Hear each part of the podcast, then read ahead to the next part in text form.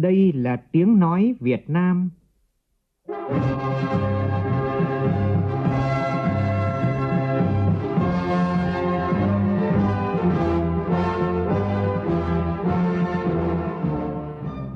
là tiếng nói Việt Nam, phát thanh từ Hà Nội, thủ đô nước Cộng hòa xã hội chủ nghĩa Việt Nam.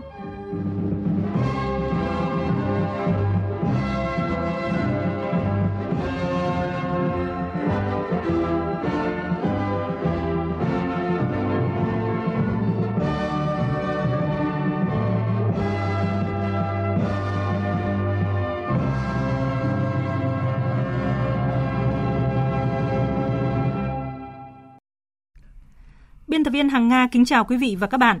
Mời quý vị và các bạn nghe chương trình Thời sự chiều của Đài Tiếng Nói Việt Nam với những nội dung chính sau đây.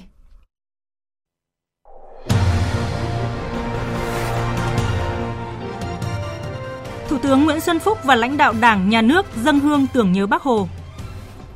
Sẽ có ít nhất 5.000 tỷ đồng cho vay tiêu dùng tín chấp với thủ tục hồ sơ nhanh gọn, có thể sáng vay, chiều giải ngân để đáp ứng nhu cầu vốn cấp bách cần thiết của người dân thay vì để họ tìm đến tín dụng đen. Tuyến đường sắt Bắc Nam đã thông tuyến trở lại sau hơn 14 tiếng đồng hồ bị tê liệt vì tàu SE1 gặp sự cố chật dây khi qua địa bàn tỉnh Bình Thuận. Trong phần tin thế giới, Tổng thống Venezuela Nicolas Maduro tuyên bố giành chiến thắng tại cuộc họp của Hội đồng Bảo an Liên Hợp Quốc và nước này đình chỉ, quyết định trục xuất các nhà ngoại giao Mỹ để tạo điều kiện cho đối thoại. Gần 100 người thương vong trong hai vụ đánh bom ở Philippines.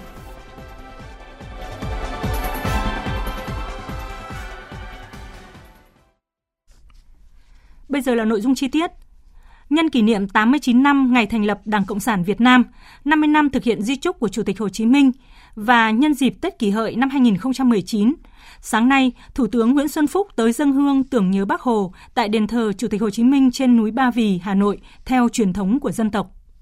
Thủ tướng Nguyễn Xuân Phúc, nguyên Chủ tịch Quốc hội Nguyễn Sinh Hùng cùng các đồng chí lãnh đạo, nguyên lãnh đạo Đảng, Nhà nước, Mặt trận Tổ quốc Việt Nam, các ban bộ ngành trung ương và một số tỉnh thành đã thành kính dân hương dân hoa tưởng nhớ tri ân công lao to lớn của Chủ tịch Hồ Chí Minh, lãnh tụ thiên tài của Đảng và nhân dân ta, người thầy vĩ đại của cách mạng Việt Nam, anh hùng giải phóng dân tộc, danh nhân văn hóa thế giới.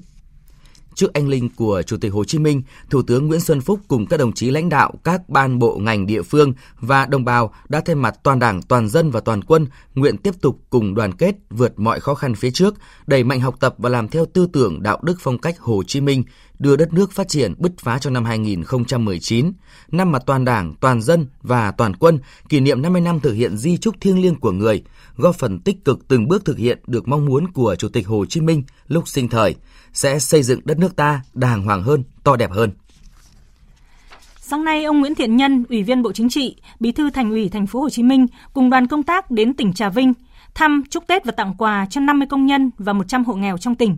Phóng viên Sao Anh, thường trú tại khu vực đồng bằng sông Cửu Long đưa tin.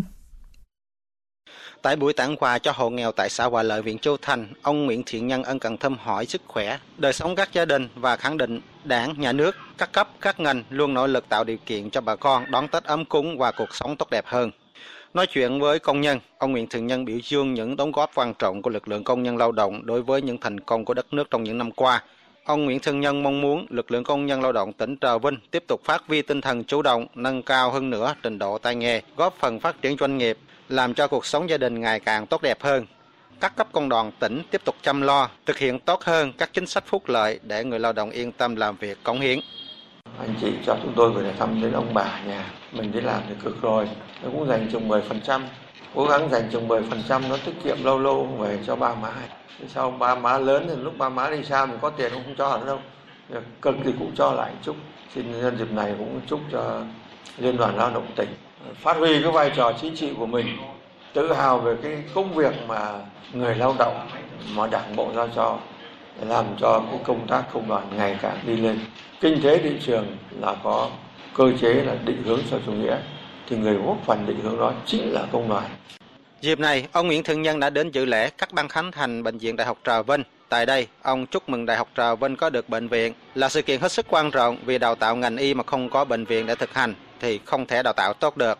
Có được một bệnh viện đa khoa, việc đào tạo ngành y của Đại học Trà Vinh bước sang giai đoạn mới. Nhân đây, ông Nguyễn Thiện Nhân cũng gửi lời cảm ơn các giáo sư, tiến sĩ, bác sĩ, thạc sĩ, các cán bộ ngành y ở thành phố Hồ Chí Minh trong thời gian qua đã chia sẻ với tỉnh Trà Vinh. Chúc mừng các bác sĩ của bệnh viện Đại học Trà Vinh năm mới niềm vui mới là cơ sở tốt hơn quyết tâm đào tạo đội ngũ y bác sĩ chất lượng phục vụ cho tỉnh nhà và các tỉnh đồng bằng sông Cửu Long. Cũng hôm nay, Bí thư Thành ủy Thành phố Hồ Chí Minh Nguyễn Thiện Nhân đến thăm và chúc Tết lãnh đạo tỉnh Trà Vinh. Chúc mừng những thành tựu tỉnh Trà Vinh đã đạt được trong năm 2018. Bí thư Thành ủy Nguyễn Thiện Nhân khẳng định Thành phố Hồ Chí Minh sẽ tiếp tục thắt chặt mối quan hệ, đồng hành cùng tỉnh Trà Vinh để chia sẻ và hỗ trợ nhau cùng phát triển. Nhân dịp Tết kỷ hợi năm 2019, ông Nguyễn Thiện Nhân trao tặng 500 triệu đồng của Đảng bộ, chính quyền và nhân dân thành phố Hồ Chí Minh cho tỉnh Trà Vinh để chăm lo Tết cho đồng bào nghèo. Đồng thời, Tổng công ty Du lịch Sài Gòn trao tặng 500 triệu đồng hỗ trợ đồng bào nghèo tỉnh Trà Vinh vui đón Tết. Chiều nay, Bí thư Trung ương Đảng, Chủ tịch Ủy ban Trung ương Mặt trận Tổ quốc Việt Nam Trần Thanh Mẫn đã đến thăm, trao quà tặng các bệnh nhân nghèo đang điều trị ung thư tại Bệnh viện Bạch Mai, Hà Nội. Việc tặng quà các bệnh nhân ung thư nghèo nằm trong khuôn khổ các hoạt động của Quỹ hỗ trợ bệnh nhân ung thư vì ngày mai tươi sáng, với mong muốn chung tay xoa dịu nỗi đau, mang lại niềm tin vào cuộc sống cho các bệnh nhân ung thư.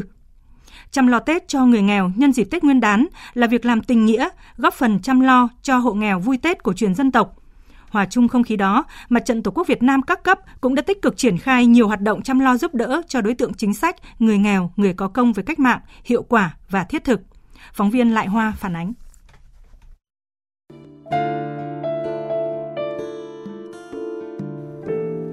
Mỗi mùa xuân đến luôn đem theo ước mong về những điều tốt đẹp, may mắn, trong khi người dân cả nước đang háo hức chờ đón Tết cổ truyền dân tộc thì cũng còn biết bao bệnh nhân mang trong mình căn bệnh ung thư phải chống chọi từng ngày, từng giờ tại bệnh viện.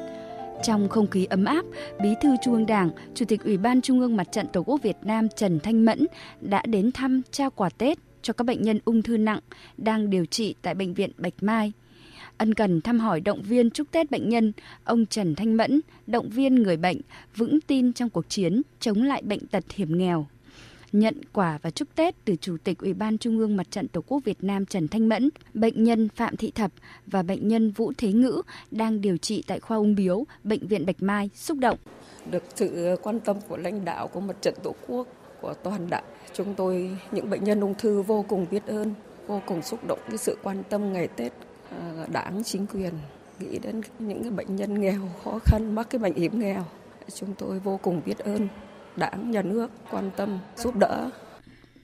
Tôi là, người bệnh, tôi thì là cảm ơn uh, hết là cảm ơn đảng, chính phủ và cảm ơn chủ tịch mặt trận quan tâm bệnh nhân chúng tôi. Người bệnh như tôi thì nói là cũng là được sự quan tâm của bệnh viện điều trị. Thì chúng tôi là cũng quyết tâm chiến thắng với bệnh tật. Những ngày này, cùng với Đảng, Nhà nước, Mặt trận Tổ quốc, các cấp ủy chính quyền trong cả nước, nhiều doanh nghiệp cùng chung tay chăm lo Tết cho người nghèo. Đến thời điểm này, những gói quà mang nặng nghĩa đảng tình dân với tinh thần tương thân tương ái, lá lành đùm lá rách đã đến với các đối tượng, những người có công với cách mạng, người nghèo. Phát huy truyền thống tương thân tương ái của dân tộc nhằm đảm bảo để mỗi gia đình người dân đều có Tết đầm ấm, Ủy ban Trung ương Mặt trận Tổ quốc Việt Nam đã tích cực các hoạt động chăm lo Tết cho người nghèo nhân dịp Tết Nguyên đán kỷ hợi Phó Chủ tịch kiêm Tổng thư ký Ủy ban Trung ương Mặt trận Tổ quốc Việt Nam Hầu A Lành cho biết, đến nay, Quỹ vì người nghèo ở Trung ương đã phân bổ ngân sách cho 53 tỉnh để chăm lo Tết cho người nghèo. Ngoài ra, năm nay từ nguồn tiền quỹ nhắn tin ủng hộ người nghèo đã thu được 6 tỷ đồng, thực hiện sự phối hợp giữa Mặt trận Tổ quốc và Chính phủ. Mặt trận Tổ quốc Việt Nam đã chuyển số tiền này cho 13 tỉnh miền núi phía Bắc và miền Trung Tây Nguyên để mua chăn, áo ấm, hỗ trợ cho trẻ em. Ngoài ra, Mặt trận Tổ quốc Việt Nam tiếp tục huy động nguồn xã hội hóa để cùng các đoàn thể cấp ủy chính quyền địa phương chăm lo cho người nghèo theo đúng tinh thần không để hộ nào, gia đình nào và người nào không có Tết. Thế trong các dịp Tết và đặc biệt dịp Tết kỷ hợi năm nay thì Mặt trận Tổ quốc Việt Nam ờ, là cơ quan được phân công là thường trực của quỹ vì người nghèo cấp trung ương. Thế và dưới cấp của trung ương thì còn có các cấp là từ cấp tỉnh, cấp huyện và cấp xã thì đã thực hiện ờ, nghiêm túc chủ trương của Đảng nhà nước là chăm lo cho người nghèo.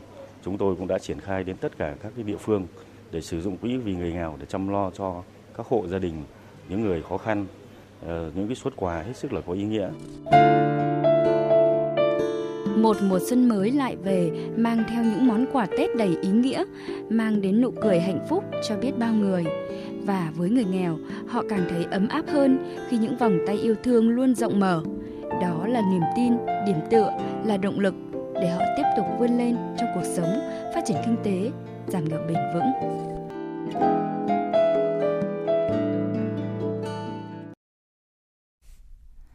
Sáng nay tại Nhà văn hóa huyện Bình Liêu, tỉnh Quảng Ninh, Hội Nhà báo tỉnh Quảng Ninh phối hợp với Ủy ban nhân dân huyện Bình Liêu và Bộ Chỉ huy Bộ đội Biên phòng tỉnh tổ chức khai mạc Hội báo xuân 2019. Phóng viên Duy Thái thường trú tại khu vực Đông Bắc phản ánh. Hội báo Xuân Quảng Ninh năm nay đem đến cho các độc giả hơn 300 ấn phẩm báo, tạp chí xuất bản dịp Tết kỷ hợi của các cơ quan báo chí, bộ, ngành, đoàn thể trung ương, của tỉnh và gần như đầy đủ tất cả các ấn phẩm, báo, tạp chí xuân của các báo tỉnh trong toàn quốc. Điểm mới của Hội báo Xuân năm nay là ban tổ chức mang đến trưng bày nhiều hiện vật gắn liền với ngành báo như loa phát thanh, đài radio, máy ảnh của các thế hệ phóng viên đất mỏ thời kỳ trước.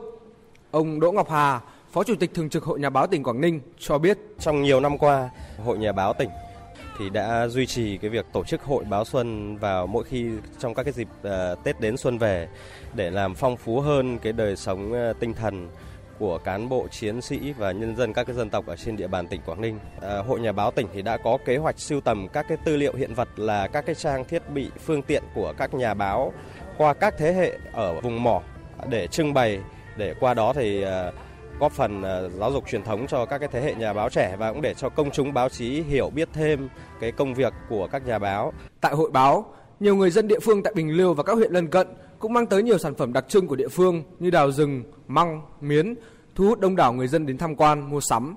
Cũng nằm trong chuỗi hoạt động của Hội báo Xuân 2019, năm nay, Hội Nhà báo tỉnh tổ chức thăm hỏi, chúc Tết, động viên và tặng quà cho hơn 60 gia đình chính sách, hộ nghèo tại địa phương. Chi hội Nhà báo cơ quan thường trú khu vực Đông Bắc, Đài Tiếng Nói Việt Nam thăm hỏi, tặng 5 xuất quà cho một học sinh bị bệnh tim bẩm sinh và 4 gia đình khó khăn dân tộc thiểu số tại xã Hoành Mô, huyện Bình Liêu. Hội báo Xuân Quảng Ninh 2019 được tổ chức tại hai địa điểm là huyện Bình Liêu và ở Cung Quy hoạch Hội trợ và Triển lãm thành phố Hạ Long. Hội báo sẽ diễn ra từ ngày 27 tháng 1 đến hết ngày 15 tháng 2. Sau khi kết thúc, Hội Nhà báo tỉnh sẽ tập hợp tất cả các ấn phẩm trong hội báo gửi tặng các đơn vị lực lượng vũ trang, các khu dân cư ở địa bàn miền núi, biên giới, hải đảo và công nhân mỏ. Tại nhà hát thành phố Hồ Chí Minh, sáng nay diễn ra chương trình Nghệ sĩ tri âm lần thứ 5 nhằm chăm lo cho các nghệ sĩ, công nhân hậu đài già yếu, neo đơn có hoàn cảnh khó khăn. Tin của phóng viên Hà Khánh thường trú tại thành phố Hồ Chí Minh. Chương trình này do nghệ sĩ nhân dân Kim Cương phát động với mong muốn mang đến niềm vui ấm áp ngày Tết cho các nghệ sĩ, nhất là những nghệ sĩ đã rời sàn diễn vì tuổi tác. Ban tổ chức đã trao 200 phần quà gồm 5 triệu đồng tiền mặt và nhiều phần quà Tết như bánh, gạo, sữa, chăn mền, nhu yếu phẩm cho 200 nghệ sĩ nghệ thuật truyền thống có hoàn cảnh khó khăn và trao tặng 20 phần học bổng mang tên Nghệ sĩ nhân dân 7 năm trị giá 3 triệu đồng một phần cho con em nghệ sĩ, công nhân hậu đài, sân khấu gặp khó khăn. Chương trình không chỉ nhằm hỗ trợ các nghệ sĩ đã lớn tuổi có một cái Tết nguyên đáng ấm áp mà còn là dịp để các nghệ sĩ, công nhân hậu đài, những người đã cống hiến trọn đời cho nghệ thuật có dịp gặp gỡ, giao lưu, ôn lại chuyện cũ để khơi dậy niềm đam mê nghệ thuật cho thế hệ trẻ. Nhiều nghệ sĩ đã không cầm được nước mắt khi được thưởng thức các tiết mục đã đi vào lòng người của các thế hệ nghệ sĩ, đặc biệt là tiết mục liên khúc nghệ sĩ tri âm mừng xuân với sự xuất hiện của những nghệ sĩ từ những thập niên 50, 60, thế kỷ trước trở về sau. Nghệ sĩ Ánh Hoa, năm nay 79 tuổi, xúc động, nói. Tôi à, rất hân hạnh và cảm ơn, cảm ơn nhất là cô Kim Vương tổ chức cái này để cho những nghệ sĩ mà lớn tuổi được ờ, có một cái quà để ăn Tết. Và tôi cũng thành thật chúc cho năm mới tất cả đều có sức khỏe rồi giờ gì ở đây nghệ sĩ đều già hết trơn rồi. Nhiều khi năm nay mình gặp vậy, qua sang năm có chắc mình gặp được nữa hay không? Thời sự VOV nhanh, tin cậy, hấp dẫn. Sẽ có ít nhất 5.000 tỷ đồng cho vay tiêu dùng tín chấp với thủ tục hồ sơ nhanh gọn, có thể sáng vay, chiều giải ngân để đáp ứng nhu cầu vốn cấp bách, cần thiết của người dân, thay vì để họ tìm đến tín dụng đen. Tin chi tiết như sau. Vì sao Ngân hàng Nhà nước lại yêu cầu các tổ chức tín dụng, đặc biệt là Agribank và Ngân hàng Chính sách Xã hội đẩy mạnh cho vay tín dụng tiêu dùng để ngăn chặn, đẩy lùi tín dụng đen? Thống đốc Ngân hàng Nhà nước Lê Minh Hưng phân tích, có những lúc người dân tìm đến tín dụng đen như sản xuất, kinh doanh gặp khó khăn, đến hạn không trả được nợ, phải vay ngoài lãi cao để bù đắp. Những nhu cầu tiêu dùng như đau ốm, bệnh tật, ma chay, cưới hỏi. Đây là nhu cầu tiêu dùng thường trực phát sinh và không dễ tiếp cận vốn ngân hàng để ngay lập tức giải ngân khi khách hàng cần. Quan trọng nhất để thúc đẩy tín dụng tiêu dùng là thủ tục phải thông thoáng, đơn giản, quy trình hồ sơ có thể giải ngân trong ngày, sáng vay, chiều nhận. Bà Nguyễn Thị Phượng, Phó Tổng Giám đốc Ngân hàng Nông nghiệp và Phát triển Nông thôn Việt Nam Agribank cho biết, ngân hàng đang xúc tiến triển khai ít nhất 5.000 tỷ đồng cho vay tiêu dùng tín chấp, đáp ứng nhu cầu đột xuất cấp thiết của khách hàng. Mỗi khoản vay tối đa 30 triệu đồng, tùy theo khả năng trả nợ của từng gia đình, khách hàng, không cần tài sản đảm bảo và thủ tục nhanh gọn, dễ dàng hơn, có thể giải ngân trong ngày, thời hạn vay tối đa 1 năm. Với ngư dân, hy vọng cho một cái Tết ấm áp, sung túc đều trông chờ vào chuyến vươn khơi cuối cùng của năm. Thế nhưng, với những ngư dân miền Trung, chuyến biển cuối năm nay không đầy áp cá tôm như mong đợi. Bù lại, giá cá tăng cao nên với họ cũng có một cái Tết đầm ấm. Phóng viên Phương Cúc tại miền Trung phản ánh.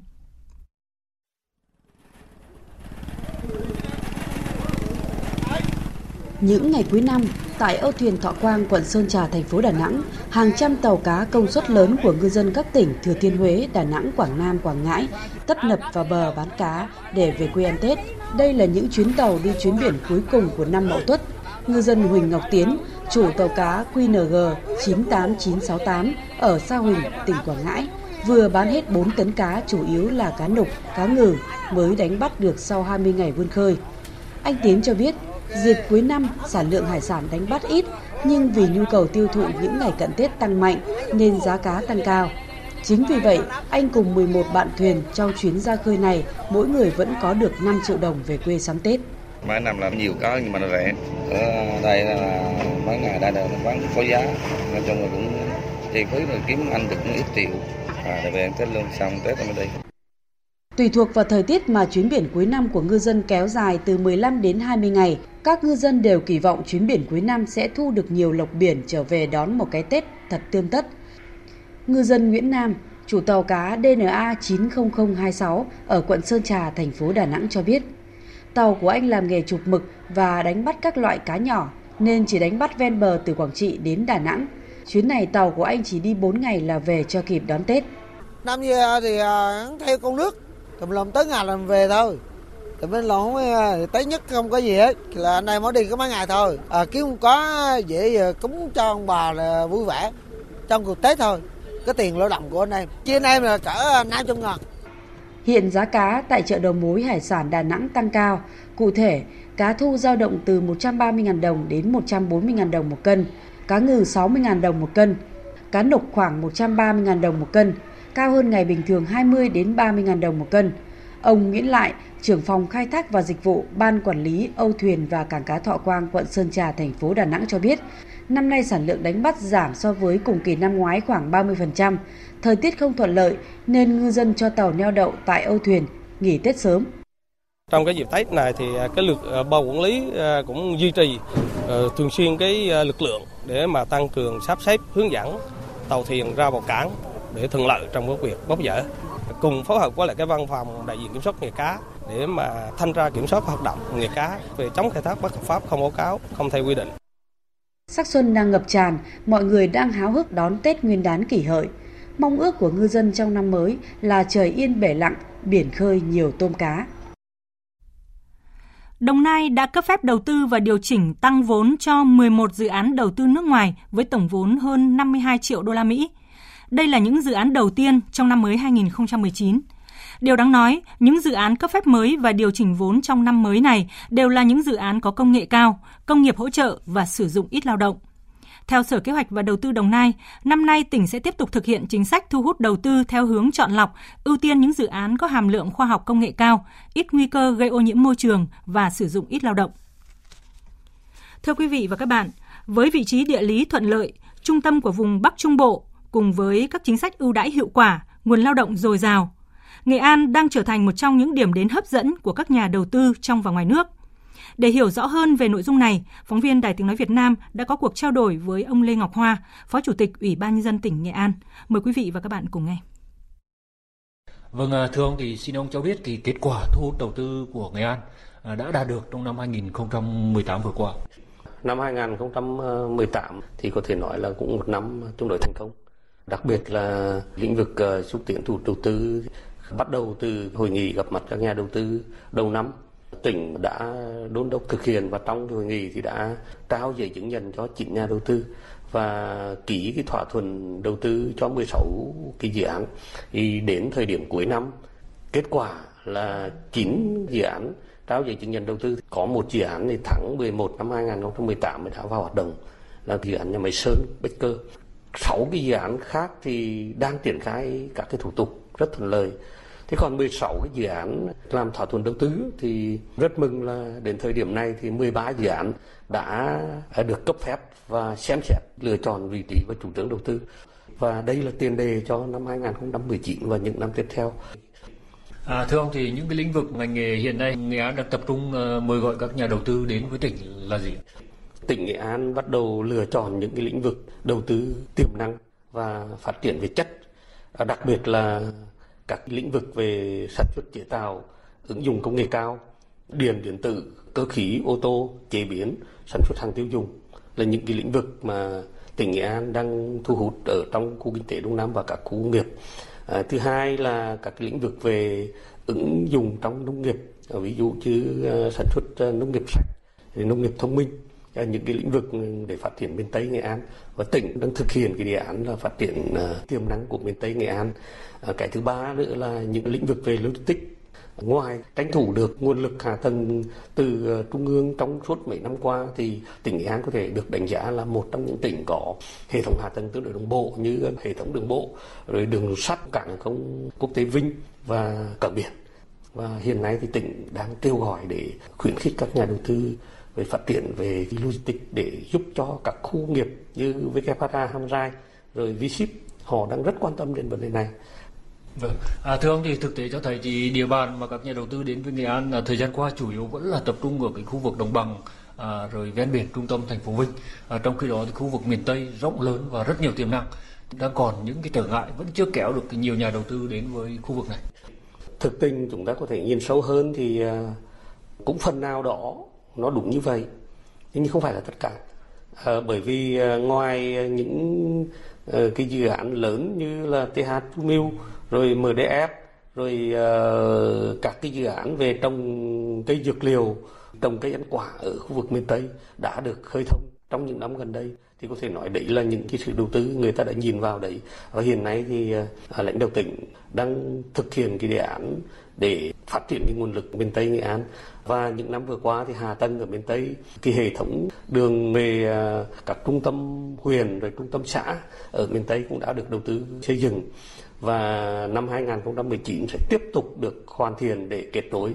Bên cạnh đó nữa, tỉnh cũng đã khơi thông và tạo cái niềm tin cho nhà đầu tư. Ví dụ một số cái dự án mà sử dụng nguồn lực lao động, nhà máy may Minh Anh ở Đô Lương, nhà máy may ở Thanh Trương, nhà máy may ờ, ở Anh Sơn vân vân. Thì những cái dự án đó thì người ta sử dụng lao động tại chỗ. Tỉnh, huyện cũng phải có cái cơ chế về ờ, đào tạo rồi thu hút nguồn nhân lực cho họ và uh, giúp họ trong các vấn đề về quản lý đó là cái mà hiện nay tỉnh đang hướng tới. Vâng, xin cảm ơn ông đã trả lời phỏng vấn của phóng viên Đài Truyền Hình Việt Nam. Quý vị và các bạn vừa nghe cuộc phỏng vấn của phóng viên Đài Tiếng Nói Việt Nam với ông Lê Ngọc Hoa, Phó Chủ tịch Ủy ban nhân dân tỉnh Nghệ An về các chính sách thu hút đầu tư, tận dụng lợi thế trung tâm vùng để mời gọi các nhà đầu tư của địa phương này. Chương trình thời sự tiếp tục với một sự kiện đáng chú ý. Sau hơn 14 tiếng đồng hồ bị tê liệt do sự cố tàu SM1 chật khỏi dây, chiều nay tuyến đường sắt Bắc Nam qua địa bàn tỉnh Bình Thuận đã được thông tuyến trở lại. Tin của phóng viên Việt Quốc. Khi vào ga sông Lòng Sông huyện Tuy Phong tỉnh Bình Thuận vào lúc 2 giờ sáng nay, tàu SE1 bất ngờ bị trật bốn bánh trục của toa số 8 ra khỏi đường ray. Rất may, 22 hành khách và nhân viên trên toa này không ai bị thương. Tuy nhiên, sự cố đã làm tê liệt tuyến đường sắt Bắc Nam, gây ảnh hưởng đến lịch chạy tàu của các đoàn tàu Bắc Nam phục vụ hành khách trong dịp Tết Nguyên đán. Sau khi sự cố xảy ra, ngành đường sắt Việt Nam và Ban An toàn giao thông tỉnh Bình Thuận đã phối hợp xử lý khắc phục hậu quả. Hai xe cẩu được điều tới hiện trường để cẩu toa tàu bị trượt bánh ra khỏi ghi N102, giải tỏa hiện trường bị ách tắc. Ông Huỳnh Ngọc Thanh, chánh văn phòng Ban An toàn giao thông tỉnh Bình Thuận cho biết, sự cố được khắc phục vào khoảng 16 giờ 15 phút chiều nay. Hiện tuyến đường sắt Bắc Nam qua địa bàn huyện Tuy Phong tỉnh Bình Thuận đã thông suốt trở lại.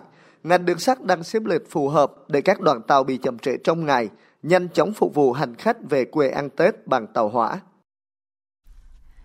Sáng nay, các lực lượng gồm Cảnh sát giao thông, Đường bộ đường sắt, Công an thành phố Hồ Chí Minh phối hợp với Công an quận Bình Thạnh và Trung tâm Y tế dự phòng quận Bình Thạnh đã tiến hành kiểm tra hàng loạt lái xe khách trước khi xuất bến. Phản ánh của phóng viên Hà Khánh. Đợt kiểm tra này chia thành hai tổ kiểm tra chất kích thích đối với tài xế ở khu vực đăng kiểm trước khi xe xuất bến và kiểm tra nồng độ cồn của tài xế trước khi ra khỏi cổng bến xe. Sau 2 giờ kiểm tra, lực lượng chức năng đã phát hiện một trường hợp vi phạm nồng độ cồn và đã lập biên bản, không phát hiện trường hợp nào sử dụng chất kích thích. Việc kiểm tra nồng độ cồn và chất kích thích đã nhận được sự ủng hộ của các hành khách tại bến xe và của chính các tài xế.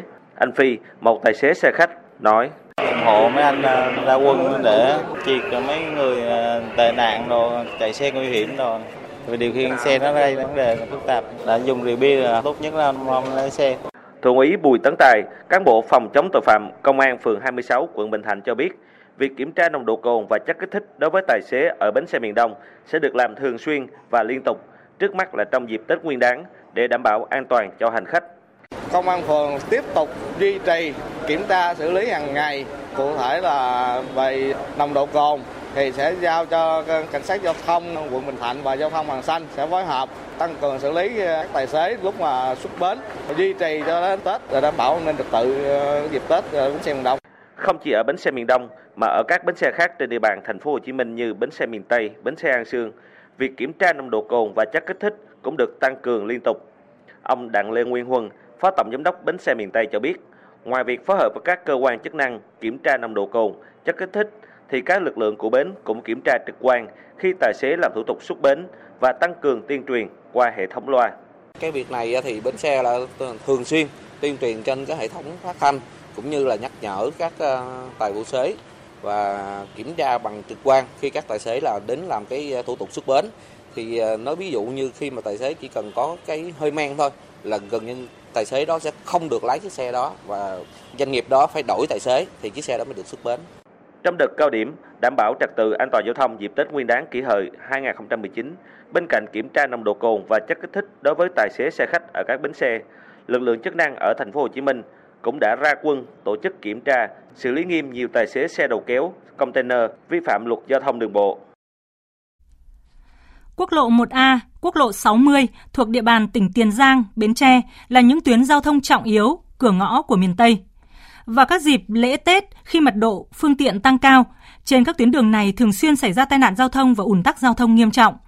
Vào thời điểm này, các cấp các ngành ở tỉnh Tiền Giang và Bến Tre đã đưa ra nhiều giải pháp nhằm đảm bảo an toàn giao thông cho khu vực cửa ngõ. Phóng viên Nhật Trường thường trú khu vực đồng bằng sông Cửu Long phản ánh. Quốc lộ 1A đoạn dài gần 100 km từ giáp ranh với tỉnh Long An đến chân cầu Mỹ Thuận thuộc tỉnh Tiền Giang sẽ có mật độ phương tiện lưu thông tăng từ 4 đến 5 lần vào dịp Tết cổ truyền. Tại đoạn đường này có nhiều điểm nóng thường xuyên xảy ra ủng tắc giao thông như là ngã tư Đồng Tâm, ngã ba Giang Can, khu vực bán lúa gạo an cư Bà Đắc và chính cây cầu nằm trên mặt đường.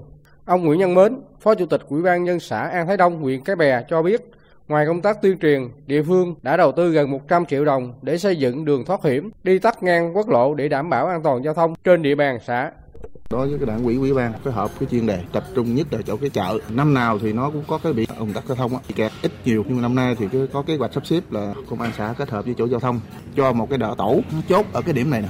Mặt khác thì đảng ủy ủy ban cũng có đề xuất với quyện kinh phí để làm một cái đường thoát hiểm là cặp theo tiếng lộ xuống với dạ cầu đặng cho khi mà xe ở trong nó qua thì đi thẳng luôn. Nó không phải qua qua qua đầu nhằm để đảm bảo được cái giao thông. Quốc lộ 60, nhất là khu vực cầu Rạch Miễu, bắc qua sông Tiền nối liền tỉnh Tiền Giang và Bến Tre, là điểm nóng thường xuyên xảy ra ủng tắc giao thông trong dịp Tết Nguyên đán. Vào cao điểm này, mỗi ngày có trên dưới 20.000 ô tô qua lại, tăng khoảng 5.000 phương tiện so với ngày thường. Rút kinh nghiệm thời gian qua, các lực lượng chức năng của hai tỉnh Tiền Giang, Bến Tre và công ty cổ phần BOT cầu Rạch Miễu đã thống nhất phương án xử lý tình huống khi xảy ra tai nạn giao thông trên cầu, ủng ứ dưới chân cầu và xả trạm thu phí khi cần thiết. Ngay giữa cầu Rạch Biểu thuộc Cồn thứ Sơn, thành phố Mỹ Tho có bố trí tổ xử lý tai nạn với hai xe cứu nạn sẵn sàng ứng trực để khắc phục hiện trường khi xảy ra tai nạn giao thông. Ông Hà Ngọc Nam, Phó Giám đốc công ty cổ phần BOT cầu Rạch Miễu chia sẻ trong dịp Tết này, BOT là chuẩn bị đầy đủ các cái phương tiện vật tư, xe máy để phục vụ công tác kéo xe và công tác xử lý các sự cố. tại như trơn trượt này nó là khi sự cố xảy ra, công ty BOT Cà Miểu là người đầu tiên thông báo cho lực lượng chức năng và đã đề xuất lực lượng chức năng của hai tỉnh phải ưu tiên thành lập một cái đội xử lý nhanh để chỉ phục vụ cho quốc lộ 60 khi lực lượng cảnh sát giao thông lên nhanh và xử lý nhanh thì coi như là tình hình giao thông sẽ được tái lập nhanh hơn hiện nay lực lượng cảnh sát giao thông của các tỉnh ấy là họ sẽ có như dùng các cái biện pháp khác để giải phóng xe trước khi lực lượng chức năng đến Hãng tàu SITC vừa chính thức đưa tuyến vận tải dịch vụ Đà Nẵng, Nhật Bản vào khai thác tại cảng Đà Nẵng. Tin của phóng viên Phương Cúc thường trú tại khu vực miền Trung. Hãng tàu này đưa vào khai trương chuyến dịch vụ vận tải qua cảng Đà Nẵng với lịch trình Đà Nẵng Ningbo Thượng Hải Trung Quốc, Hakata Moji Nhật Bản bằng tàu Lantopic. Tàu này sức chở hơn 1.000 tiêu. Trong chuyến đầu tiên cập bến Tiên Sa 6 cảng Đà Nẵng, tàu Lantopic đã chở theo gần 200 tiêu hàng hóa xuất nhập khẩu. Ông Nguyễn Hữu Xia, Tổng Giám đốc Công ty Cổ phần Cảng Đà Nẵng cho biết, năm 2018, sản lượng hàng hóa qua cảng Đà Nẵng hơn 8,6 triệu tấn hàng, hơn 100 lượt tàu du lịch tăng 31% về lượt tàu so với năm 2017. Dự kiến năm nay, cảng Đà Nẵng đón 9 triệu tấn hàng. Việc mở tuyến dịch vụ mới đến cảng Đà Nẵng góp phần đưa cảng Đà Nẵng tiếp tục phát huy được sự tăng trưởng, giữ vững vị thế là cảng số 1 ở khu vực miền Trung. Tuyến uh, vận tải Nhật Bản đấy là nó đi trực tiếp Nhật Bản làm cho tàu mà đi từ cảng Đà Nẵng đến Nhật thì thời gian nó rút lại trước đây anh đi tới 11 ngày 12 ngày chứ bây giờ nó rút còn có chừng 7 ngày thôi làm cho hàng hóa cả khu vực miền Trung đặc biệt là hàng đi Nhật cho nó phải chuyển về các nền hành Hôm nay, Ủy ban Nhân dân tỉnh Quảng Ninh tổ chức lễ khánh thành dự án cấp điện cho các cụm điểm dân cư nhỏ lẻ dưới 20 hộ dân trên địa bàn. Dự án hoàn thành giúp 100% số hộ dân toàn tỉnh Quảng Ninh được sử dụng điện trước Tết Nguyên đán. Phóng viên Đài tiếng nói Việt Nam thường trú tại khu vực Đông Bắc đưa tin. Dự án cấp điện cho các điểm cụm dân cư dưới 20 hộ trên địa bàn chưa được sử dụng điện được khởi công từ tháng 10 năm 2018, hoàn thành 2 tháng trước kế hoạch. Dự án có tổng mức đầu tư trên 54 tỷ đồng từ nguồn vốn ngân sách tỉnh, giúp cấp điện cho 486 hộ dân thuộc 83 thôn, khu, bản, vùng sâu, vùng xa, biên giới, hải đảo khó khăn. Được đón xuân mới trong ngôi nhà có điện lưới, bà Trạng Thị Mai và bà Dương Tài Múi, người dân xã biên giới Đồng Văn, huyện Bình Liêu phấn khởi nói. Chứ không có điện thì tôi ăn cháo, ăn cơm cũng không thấy đường làm cái gì cũng khó làm. Bây giờ có điện thì làm sản xuất phát triển hơn, nhưng làm cái gì cũng đẹp, làm cái gì cũng được. Có phấn khởi, mừng lắm. Thế năm nay à, dự kiến mua thêm nồi cơm điện này, tủ lạnh này Cùng với việc xây dựng mới tuyến đường dây dài 37 km, dự án bao gồm cả lắp đặt 210 bộ pin năng lượng mặt trời giúp các hộ dân tuyến đảo, đặc biệt là 15 hộ dân trên đảo Trần, hòn đảo tiền tiêu của vùng Đông Bắc được sử dụng điện. Việc hoàn thành dự án trước Tết Nguyên đán giúp người dân toàn tỉnh đón Tết vui tươi, đầm ấm, từ đó có điều kiện phát triển sản xuất, nâng cao chất lượng cuộc sống, rút ngắn khoảng cách phát triển giữa đô thị và nông thôn, miền núi, hai đảo. Ông Nguyễn Đức Long, Chủ tịch Ủy ban nhân dân tỉnh Quảng Ninh cho biết tỉnh Quảng Ninh là 100% hộ dân có điện, điện lưới quốc gia và năng lượng mặt trời do nhà nước đầu tư đến tận tận hộ. Mà đây chính là vấn đề về an sinh xã hội đối với người từng người dân ở các cái vùng khó khăn, vùng sâu, vùng xa. Cái sự phát triển kinh tế xã hội đảm bảo quốc phòng an ninh, nhất là các cái vùng biên giới, hải đảo. Thưa quý vị và các bạn, ngày này 46 năm trước, ngày 27 tháng 1 năm 1973, Hiệp định Paris chấm dứt chiến tranh, lập lại hòa bình tại Việt Nam được ký kết. Cầu Hiền Lương, giới tuyến tạm thời trên sông Bến Hải không còn là nỗi đau chia cắt non sông. Đám cưới đầu tiên rước dâu qua cầu Hiền Lương sau khi hòa bình lập lại là đám cưới của ông Hoàng Nghi và bà Hoàng Thị Hoa ở xã Vĩnh Thành, huyện Vĩnh Linh, tỉnh Quảng Trị. Phóng viên Thanh Hiếu thường trú tại miền Trung ghi lại niềm vui của cô dâu chú rể qua cầu Hiền Lương sau bao nhiêu năm chia cắt.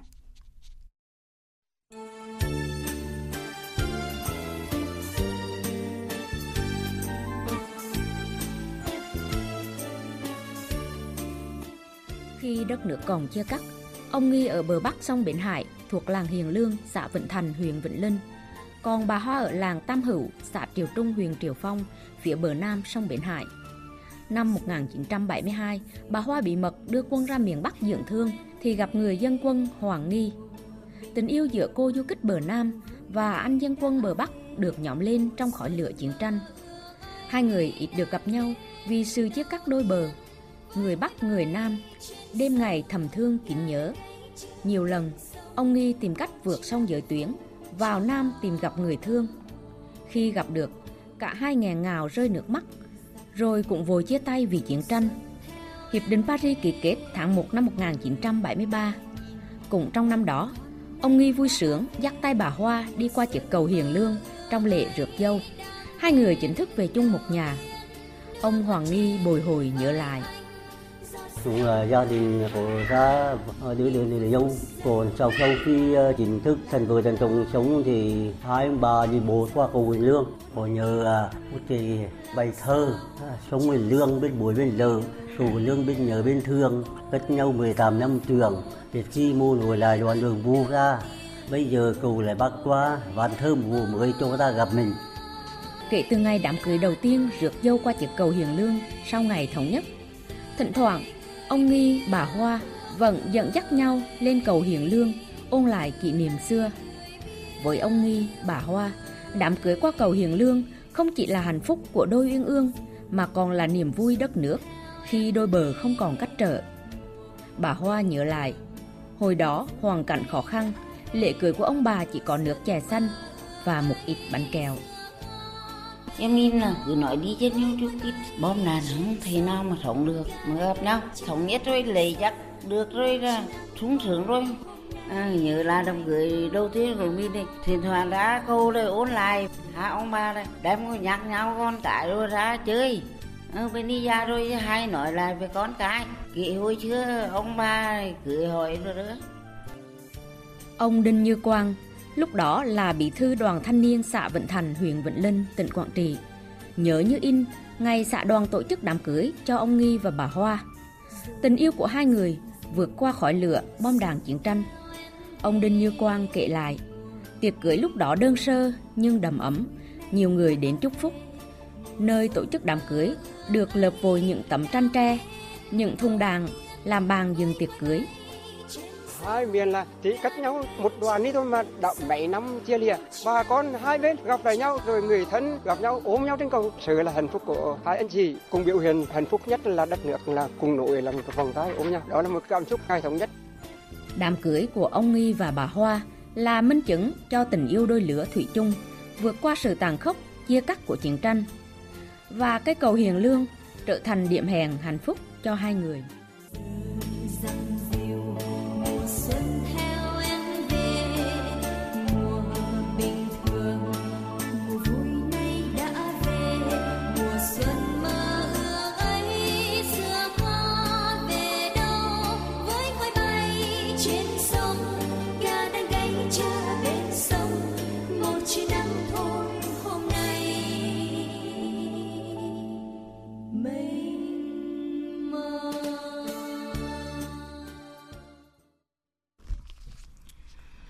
Chương trình Thời sự chiều sẽ tiếp nối với những thông tin thời tiết đáng chú ý.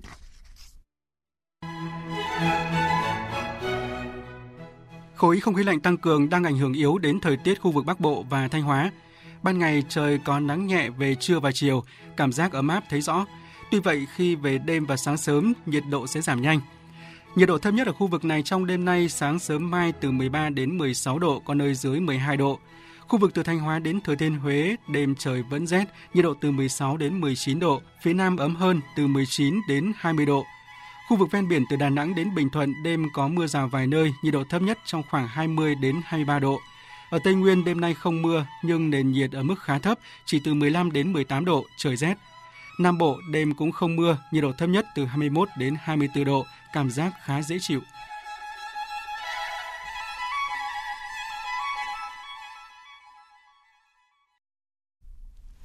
Quý vị và các bạn đang nghe chương trình Thời sự chiều của Đài Tiếng Nói Việt Nam. Chuyển sang phần tin thế giới. Tổng thống Venezuela có bước đi khá bất ngờ khi quyết định đình chỉ yêu cầu trục xuất các nhà ngoại giao Mỹ với cáo buộc can thiệp công việc nội bộ. Trong khi đó, chính quyền Mỹ tiếp tục kêu gọi thế giới chọn đứng về một bên trong cuộc khủng hoảng chính trị đang diễn ra tại quốc gia Nam Mỹ này. Biên tập viên Thu Hoài thông tin. Đến cuối ngày hôm qua, Tổng thống Maduro thông báo đình chỉ việc trục xuất và gia hạn cho các nhà ngoại giao Mỹ thêm 30 ngày để tạo điều kiện cho các cuộc đàm phán về việc thành lập cơ quan đại diện cho các lợi ích của Mỹ tại Venezuela và một cơ quan tương tự của Venezuela tại Mỹ. Tôi đã ra lệnh cho Bộ Ngoại giao xúc tiến các cuộc thảo luận với đại biện lâm thời Mỹ tại Venezuela nhằm thiết lập một cơ quan đại diện các lợi ích của Venezuela tại Mỹ cũng như của Mỹ tại Venezuela, giống như trường hợp của Cuba, khi nước này không còn duy trì các mối quan hệ ngoại giao và thương mại với Mỹ, nhưng vẫn có các văn phòng đại diện. Bộ Ngoại giao Mỹ không xác nhận ngay lập tức thông báo của chính phủ Venezuela, song nhấn mạnh ưu tiên của nước này vẫn là sự an toàn của các nhân viên làm việc tại Venezuela và nước này không có kế hoạch hoạch đóng cửa đại sứ quán. Phát biểu tại cuộc họp khẩn của Liên Hợp Quốc, Ngoại trưởng Mỹ Mike Pompeo trước đó cùng ngày tuyên bố ông và Tổng thống Donald Trump đều mong đợi các nhà ngoại giao Mỹ sẽ tiếp tục nhận được các biện pháp bảo vệ theo công ước viên. Cuộc họp ngày hôm qua của Hội đồng Bảo an Liên Hợp Quốc đã một lần nữa chứng kiến sự chia rẽ sâu sắc của cộng đồng thế giới đối với vấn đề Venezuela. Tại cuộc tranh luận, ông Pompeo đã kêu gọi tất cả các quốc gia chấm dứt chính quyền hiện nay tại Venezuela và ủng hộ nhân vật đối lập Juan Guaido, người mới đây tự xưng là tổng thống lâm thời của quốc gia Nam Mỹ này. Đại sứ Nga Vasily Nebenzia thì cáo buộc chính quyền của Tổng thống Donald Trump đang cố gắng thiết kế một cuộc đảo chính chống lại Tổng thống Maduro. Ông khẳng định Venezuela không phải là mối đe dọa đối với hòa bình cũng như an ninh quốc tế. Tối hậu thư không phải là cách để giải quyết cuộc khủng hoảng ở Venezuela. Chúng tôi phản đối mạnh mẽ bất kỳ sự can thiệp nào từ bên ngoài, cũng như bất kỳ tối hậu thư nào. Điều chúng ta cần làm là tạo điều kiện cho các phe phái chính trị ở Venezuela giải quyết khủng hoảng một cách hòa bình để khôi phục ổn định đất nước. Phát biểu từ thủ đô Caracas, Tổng thống Nicolas Maduro tuyên bố nước này đã giành chiến thắng tại cuộc họp của Hội đồng Bảo an Liên Hợp Quốc. Trong khi đó, các chỉ huy quân sự hàng đầu của Venezuela hôm qua một lần nữa khẳng định cam kết trung thành với chính phủ của Tổng thống Maduro. Bộ trưởng Quốc phòng Hàn Quốc Chung Kyung-du vừa chỉ thị cho lực lượng hải quân nước này có những hành động cứng rắn nhằm đối phó với việc Nhật Bản triển khai các chuyến bay tầm thấp. Tin chi tiết như sau. Bộ trưởng Quốc phòng Hàn Quốc Chung Kyung-du tuyên bố xem các chuyến bay tầm thấp do máy bay chiến đấu của Nhật Bản thực hiện là hành động khiêu khích nghiêm trọng của một đồng minh, coi đây là hành vi mang tính đe dọa mà không hải quân của bất kỳ quốc gia nào có thể chấp nhận được.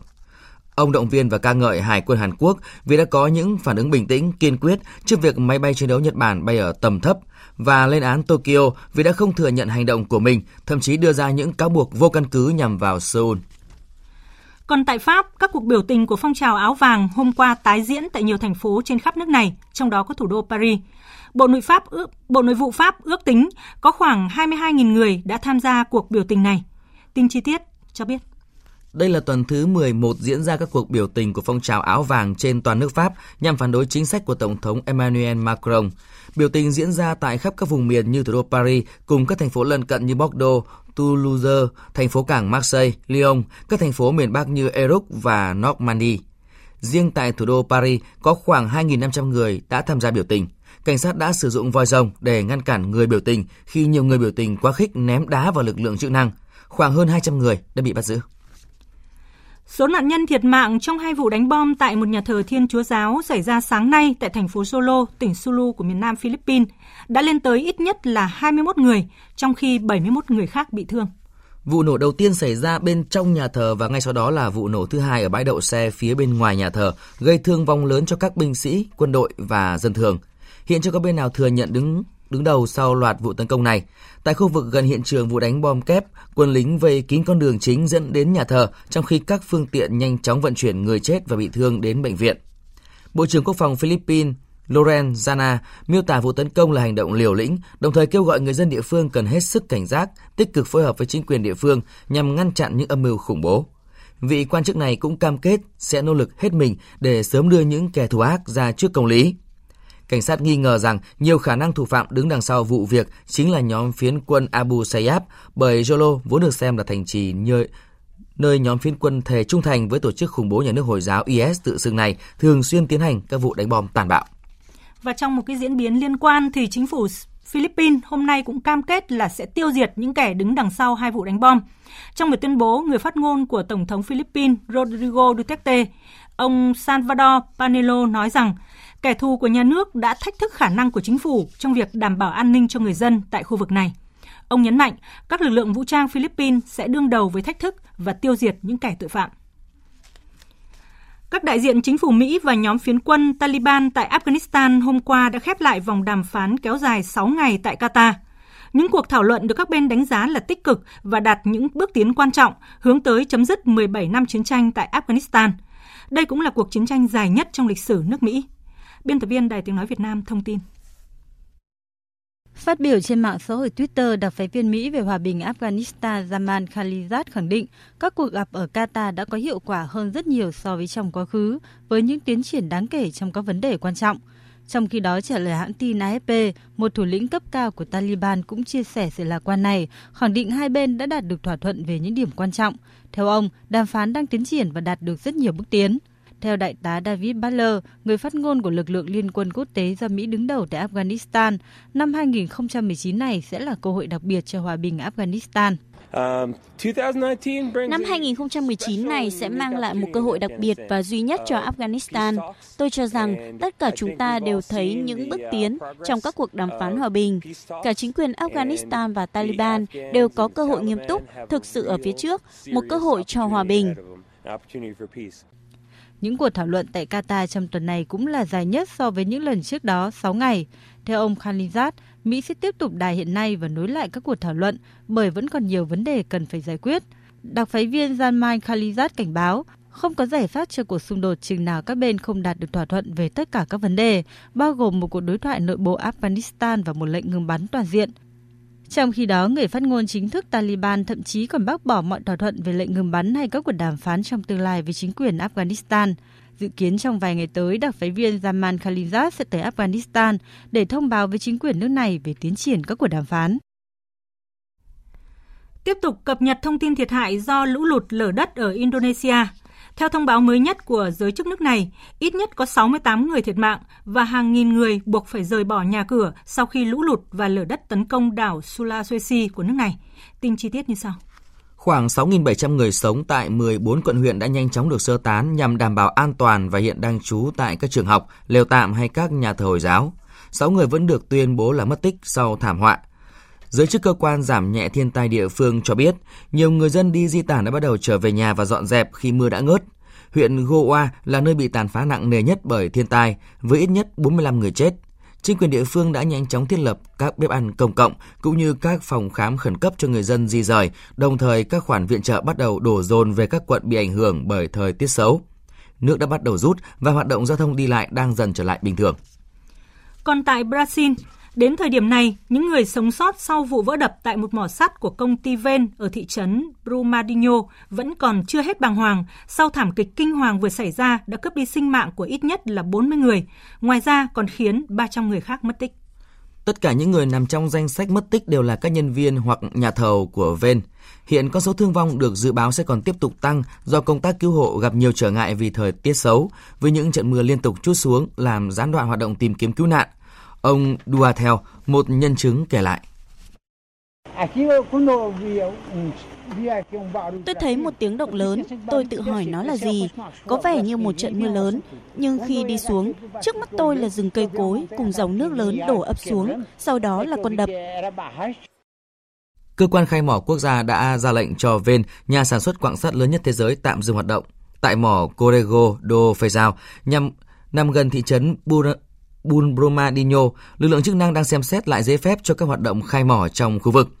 Các tòa án bang cũng đã ngay lập tức đóng băng tổng cộng 6 tỷ rea, tương đương với 1,6 tỷ đô la, trong tài khoản của Ven để trả tiền bồi thường thiệt hại cho thảm kịch này. Cảnh sát Nhật Bản đang tích cực điều tra những bức thư có chứa chất độc được gửi đến tổng cộng 9 thực thể, bao gồm các công ty dược phẩm. Tin chi tiết như sau. Các phong bì chứa bột trắng và thư đe dọa đã được chuyển đến các công ty dược phẩm ở Tokyo và Osaka, một công ty thực phẩm ở thành phố Sapporo và một tòa soạn báo có trụ sở tại Tokyo trong ngày 25 tháng 1. Các nhà điều tra cho biết một số loại bột khả nghi chứa trong các phong thư vừa nêu đã được xác định là kali cyanua. Nội dung thư cảnh báo rằng người gửi thư sẽ tạo ra một loại thuốc giả chứa chất độc kali cyanua và phân tán loại thuốc này ra ngoài nếu không nhận được khoản tiền tương đương 31.000 đô la Mỹ bằng Bitcoin. Tất cả các phong bì đều được đóng dấu bưu điện ở Tokyo ngày 24 tháng 1. Một trong số các phong bì khả nghi có đề tên của một thành viên cao cấp của giáo phái Aum Shinrikyo. Cảnh sát nghi ngờ tất cả các phong bì đều được gửi bởi cùng một người. Các công ty dược phẩm cũng vừa xác nhận họ đã nhận được các mối đe dọa tương tự cách đây một năm. Cảnh sát Nhật Bản đang gấp rút điều tra liệu xem có bất kỳ mối liên hệ nào giữa sự cố mới nhất này với những gì đã xảy ra hồi năm ngoái hay không. Quý vị và các bạn đang nghe chương trình Thời sự chiều của Đài Tiếng Nói Việt Nam. Trước khi chuyển sang phần tin thể thao, chúng tôi tóm lược một số nội dung chính vừa phát trong chương trình.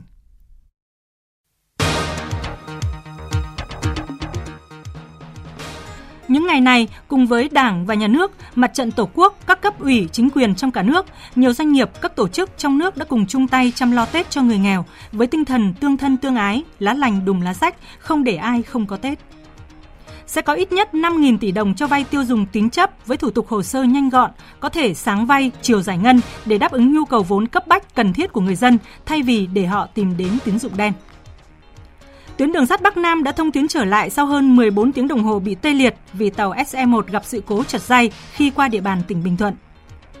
Tổng thống Venezuela Nicolas Maduro tuyên bố giành chiến thắng tại cuộc họp của Hội đồng Bảo an Liên Hợp Quốc và nước này đã đình chỉ quyết định trục xuất các nhà ngoại giao Mỹ để tạo điều kiện cho đối thoại.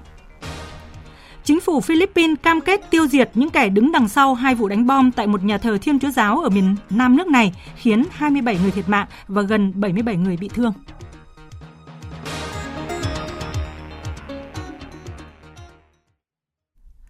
Chương trình Thời sự chiều sẽ tiếp nối với trang tin thể thao.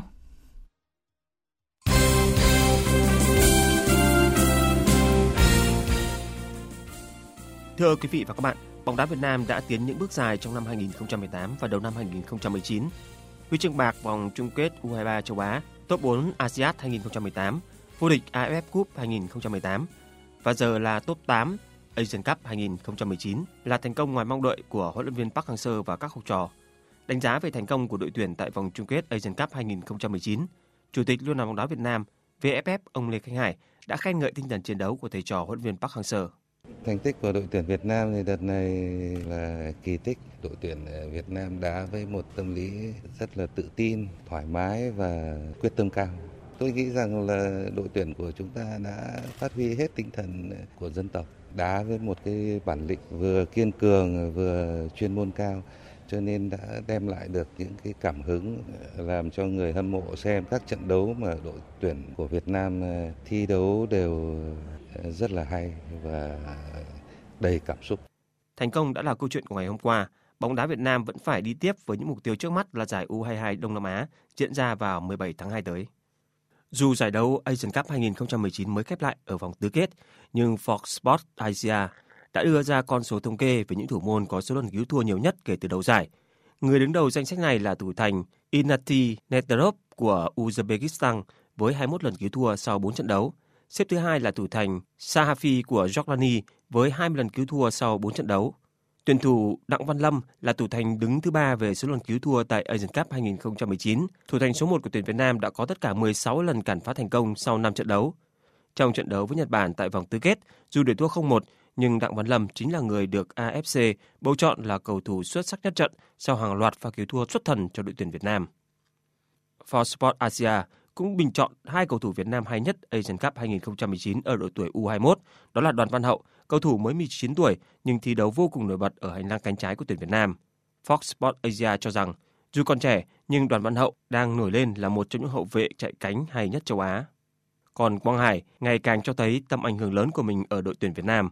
Tiền vệ 21 tuổi này được ví như là Messi của Việt Nam và nổi bật ở khả năng có thể thích nghi tốt tại mọi vị trí được giao phó. Chắc chắn đây sẽ là một trong những cầu thủ đáng được xem của bóng đá châu Á trong tương lai.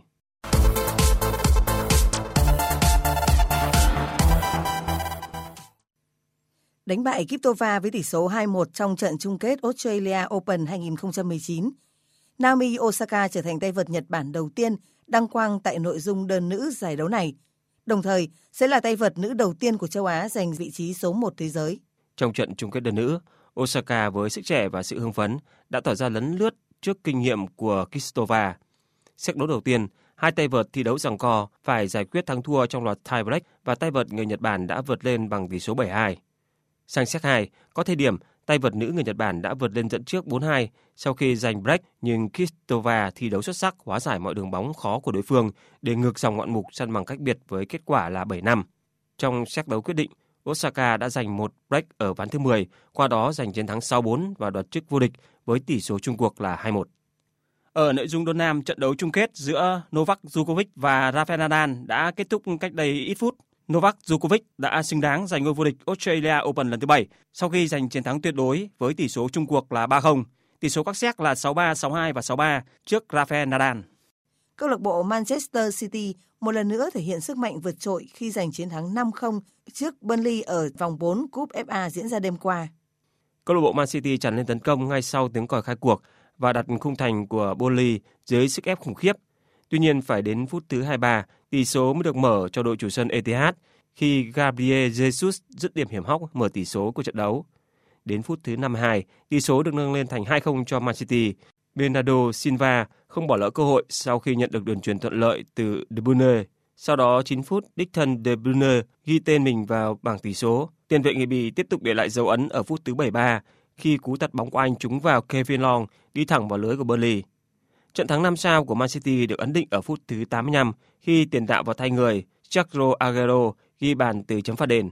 Đây là chiến thắng thứ 8 liên tiếp của Man City kể từ sau khi họ thua Leicester City trong ngày lễ tặng quà. Với việc đã giành được quyền vào chung kết cúp liên đoàn và chỉ kém câu lạc bộ Liverpool 4 điểm ở Premier League, thầy trò huấn luyện viên Guardiola vẫn đang có hy vọng cả trên bốn đấu trường. Câu lạc bộ Borussia Dortmund tiếp tục hành trình chinh phục ngôi vương Bundesliga 2018-2019 bằng chiến thắng hủy diệt 5-1 trong cuộc tiếp đón Hannover 96. Chiến thắng này giúp Dortmund nâng số điểm mà họ có được ở mùa này lên con số 48 sau 19 vòng đấu. Dortmund hiện đã bỏ xa đến 9 điểm so với câu lạc bộ Bayern Munich nhưng đá nhiều hơn một trận. Cũng ở loạt trận đêm qua, Mönchengladbach đã giành chiến thắng 2-0 trước Augsburg để tạm chiếm vị trí thứ hai của Bayern Munich khi cùng có 39 điểm nhưng hiệu số bàn thắng bại tốt hơn. Frankfurt tạm vượt lên vị trí thứ tư với 31 điểm sau trận hòa hai đều trên sân của Werder Bremen. Dự báo thời tiết Phía Tây Bắc Bộ nhiều mây không mưa, sáng sớm có sương mù và sương mù nhẹ dài rác, trưa chiều giảm mây trời nắng, gió nhẹ, trời rét, nhiệt độ từ 13 đến 24 độ.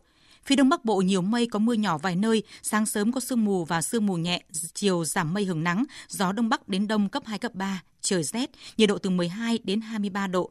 Các tỉnh từ Thanh Hóa đến Thừa Thiên Huế nhiều mây, phía Bắc có mưa vài nơi, sáng sớm có nơi có sương mù, chiều giảm mây hưởng nắng. Phía Nam có mưa, mưa rào rải rác, gió Bắc đến Tây Bắc cấp 2, cấp 3, sáng và đêm trời rét, nhiệt độ từ 16 đến 25 độ. Các tỉnh ven biển từ Đà Nẵng đến Bình Thuận, phía Bắc nhiều mây có mưa, mưa rào rải rác, phía Nam mây thay đổi, đêm có mưa rào vài nơi, ngày nắng, gió Đông Bắc cấp 2, cấp 3, nhiệt độ từ 20 đến 24 độ. Tây Nguyên mây thay đổi, đêm không mưa, ngày nắng, gió Đông Bắc đến Đông cấp 2, cấp 3, nhiệt độ từ 15 đến 28 độ. Nam Bộ mây thay đổi, đêm không mưa, ngày nắng, gió Đông Bắc đến Đông cấp 2, cấp 3, nhiệt độ từ 21 đến 33 độ. Khu vực Hà Nội nhiều mây có mưa nhỏ vài nơi, sáng sớm có sương mù và sương mù nhẹ, trưa chiều giảm mây hưởng nắng, gió đông bắc đến đông cấp 2 cấp 3, trời rét, nhiệt độ từ 13 đến 23 độ. Dự báo thời tiết biển, Vịnh Bắc Bộ và vùng biển từ Cà Mau đến Kiên Giang bao gồm cả Phú Quốc có mưa vài nơi, sáng sớm có nơi có sương mù, tầm nhìn xa trên 10 km, giảm xuống dưới 1 km trong sương mù, gió đông bắc đến đông cấp 3 cấp 4. Khu vực Bắc và giữa Biển Đông và khu vực quần đảo Hoàng Sa thuộc thành phố Đà Nẵng có mưa vài nơi, tầm nhìn xa trên 10 km, gió Đông Bắc cấp 5, có lúc cấp 6, giật cấp 7 biển động. Vùng biển từ Quảng Trị đến Quảng Ngãi và vùng biển từ Bình Định đến Ninh Thuận có mưa vài nơi, tầm nhìn xa trên 10 km, gió Đông Bắc cấp 4, cấp 5.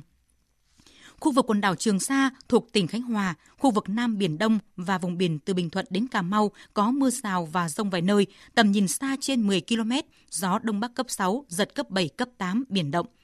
Vịnh Thái Lan có mưa rào và rông vài nơi, tầm nhìn xa trên 10 km, gió Đông Bắc cấp 3, cấp 4.